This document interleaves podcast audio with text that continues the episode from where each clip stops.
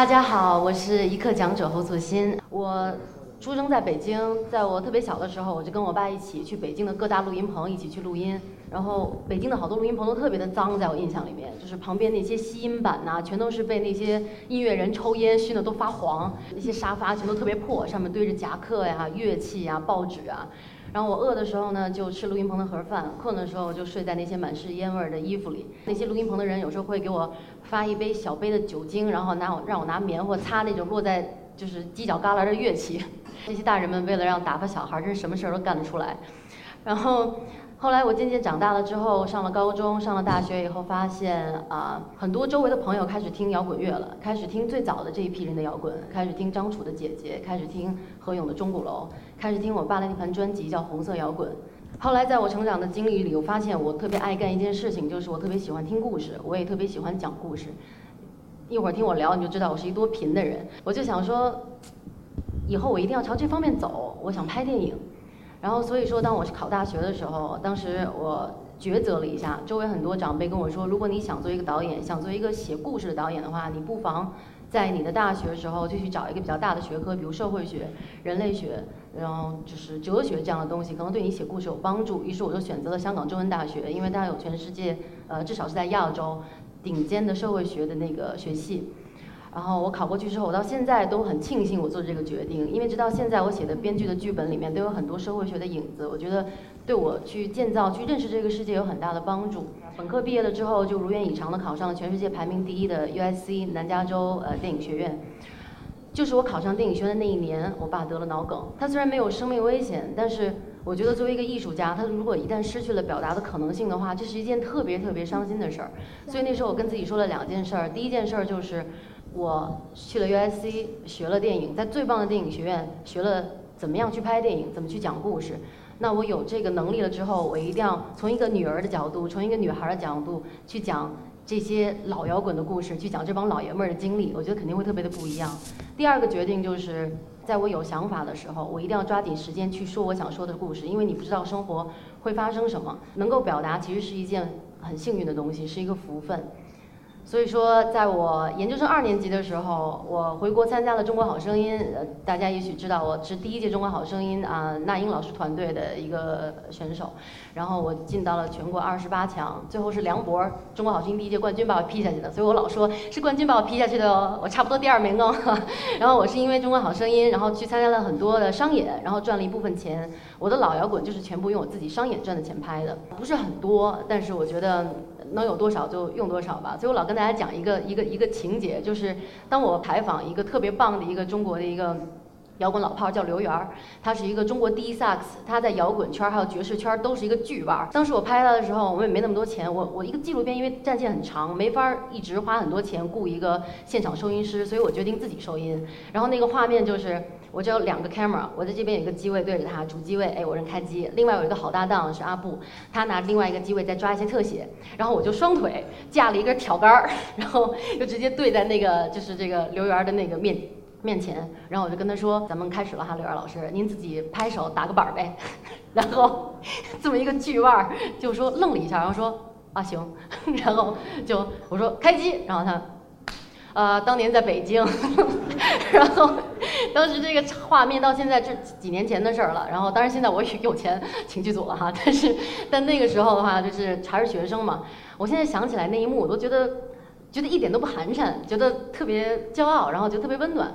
然后后来好多朋友跟我说说，你知道吗？你在拍一个摇滚的片子，但实际上你拍的过程中，你拍的那件事儿，你拍的过程那个方法也特摇滚。呃，我觉得这这话我爱听。今天其实我想说的一个题目就是说，周围人能感受到你有多想讲这个故事。当他们感受到这件事儿的时候，很多问题其实就不是问题了。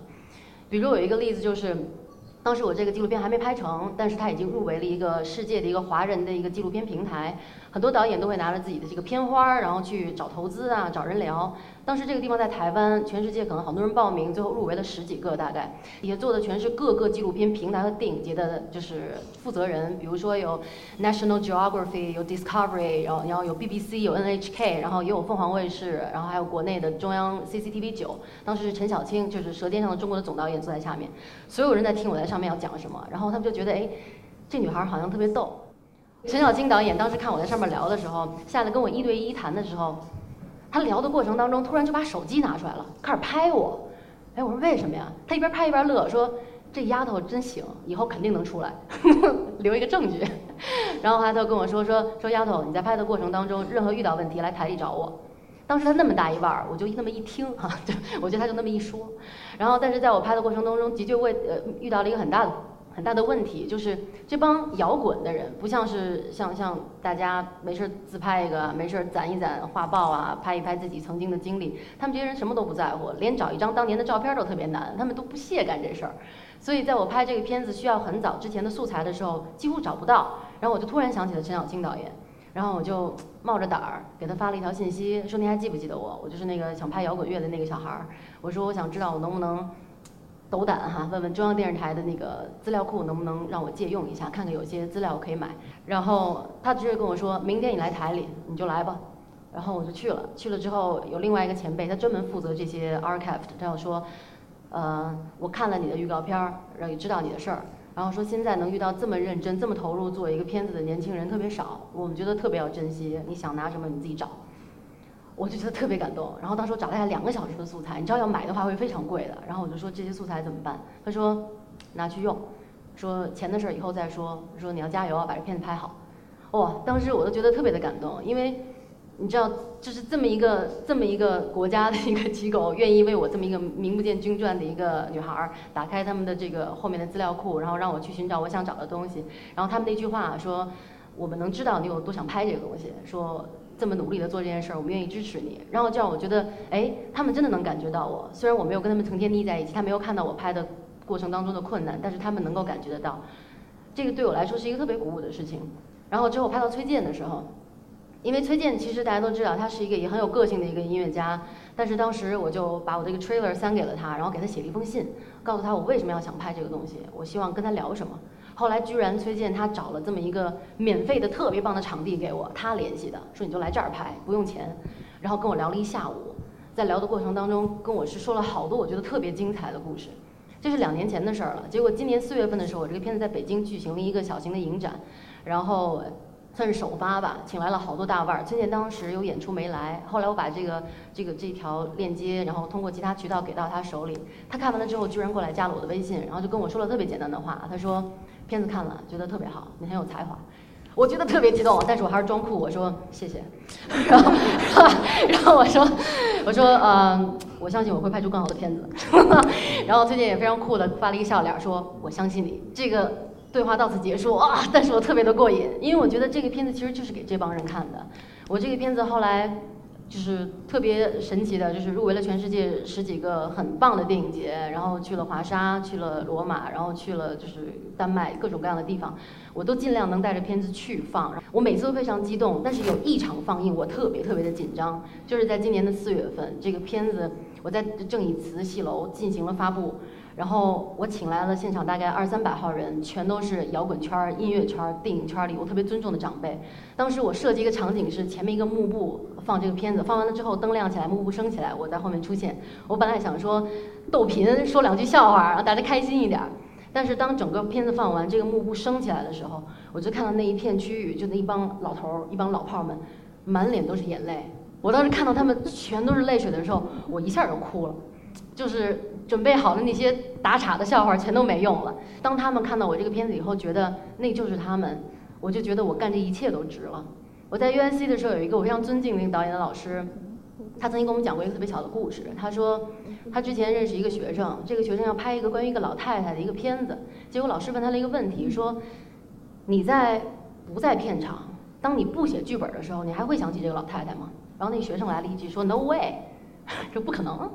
然后这个老师又摇头说：“那这八成不是一个好片子。”他说：“因为你如果特别在乎一个片子的时候，当你特别喜欢一个故事的时候，你会自觉或不自觉的一直脑子里面会有这件事儿，你周围的一切你都会吸收跟这个故事有关的 information 到心里面去。所以我觉得，哎，我似乎回想了一下，我不管是老摇滚还是我写的其他的剧本啊片子，我好像都有这个想法。所以在这里我跟大家讲一个另外一个事儿，就是我现在在写的一个长篇剧本。这个剧本呢。是一个有关妓女的一个故事，但是它是一个有点黑色幽默这么一件事儿。我最开始想这个想做这个题材是在我大学二年级的时候，那时候我在香港读社会学嘛，所以我每次呃任何的课程我都会找一些我哎我觉得有意思的团体去采访去交流，所以那次有门课程叫做社会的偏见与歧视，我当时就想说那我就要去了解这个妓女这个团体在香港面对怎么样的生活，这是我人生第一次哦，大二的时候。坐下来和一个四十多岁的一个妓女面对面聊天儿，我那紧张啊。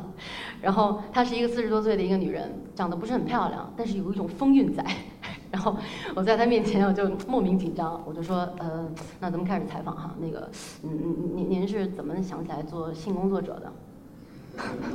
然后她当时就看着我，微微一笑说：“我问你哈，你会用你那同情的？”可怜的眼神看着你的教授说：“你是为什么想当教授的吗？”就正襟危坐，清了清喉咙说：“你是怎么想当妓女的呢？” 然后他瞬间就高兴了，说：“啊，猴多了。” 然后就开始跟我聊，聊的时候特别有魅力。后来我就问他了另外一个问题：“哎，我说你那么喜欢这个工作，那你男你有男朋友吗？”他说有。我说那你男朋友知道你是做什么的吗？他说不知道。他说因为我准备好了，但是这个社会没准备好，我需要一件一些时间，然后让他接受，然后再告诉他。哎，我说那件事情岂不是很困扰你？他说，对呀，困扰的我不得了。他说你知道最困扰的我是什么吗？就是我在床上的时候没法使出十八般武艺，因为我如果很厉害的话，他会说你顶该咁劲啊，就是你为什么这么厉害？所以他说这个东西困扰死我了。当时我听的时候，我就觉得他这个人太有意思了，这个人太精彩了。所以从那时候开始，我心里面就留下了一个苗子。我说我一定要写一个有关他的故事。我就一直带着这个想法在脑子里面，直到我去 U S C 读了电影。我的人生当中第一篇长篇的英文剧本，题目就叫丽丽》，丽丽就是那个四十岁女人的名字。那时候我已经是研究生了，但是我就有一个更大的想法。我说好，我如果要写这么一个东西的话，我在洛杉矶找一个妓女，我跟她聊一下。于是乎，我就开始在 Google 上面找，我想说在 L A 有没有这样的 NGO 的群体，可以为妓女争取性权，我可以跟他们聊一下。我就直接打通了一个电话号码，我当时还 沉静一下，说不要显得太幼稚和鲁莽。一上来我跟他讲，我是一个来自中国的一个学电影的女孩，然后我现在读研究生，我多么想拍一个片子，我之前巴拉巴拉说了一大堆，然后对方沉默了一下，说明天来我办公室，但是他后来又加了一句，他说，You might want Google me before you come。他说：“你你你也许愿意在 Google 上查一查我在你来之前。”我一听说，哎，好像是有故事的哟。为什么让我查一下他呢？然后我就挂了电话之后，我就在 Google 上面查了他的名字，叫 Norma Jeans，出现了上百条的评论，还有上百条的网页。他是一个多么传奇的人物！二十几岁的时候，他在洛杉矶警署是一名警员，工作了十年之后，他辞去了工作，变成了一个性工作者。然后他写了一本书，叫做《From Cop to Call Girl》，就是从警察到妓女。我当时瞬间就燃了起来，我说我明天就要去见他了嘛，然后就非常紧张。第二天我开车到了一个洛杉矶有点混乱的一个不是那么有钱的区，我还有点紧张。然后在敲他们家门的时候，我想说这个门打开里面会是怎样的一个场景啊？然后我就敲门，然后打开了以后是一个已经身材已经发福的，但是同样还是那一头长长的红发齐腰，一双绿色的眼睛，那么一个充满了魅力的女人。她当时看着我说。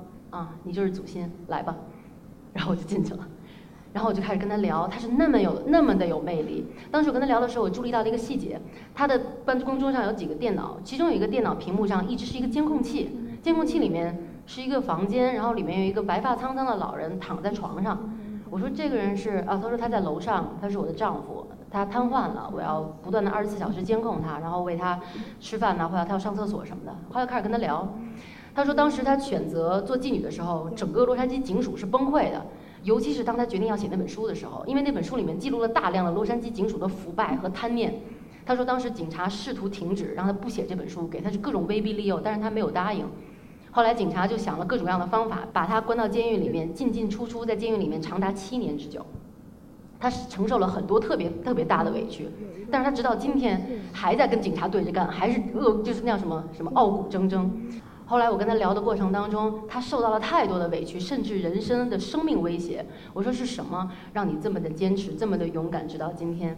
这个老人坐在我面前，一头红发，绿色的眼睛看着我，然后定了一下，指着旁边那个监视器里面那个白发苍苍躺在床上吃麦片的老头说：“因为他，He is my rock，他就是我的坚实。”当我听到了他这个回答的时候，我眼圈一下就红了。我觉得我找到了我的故事。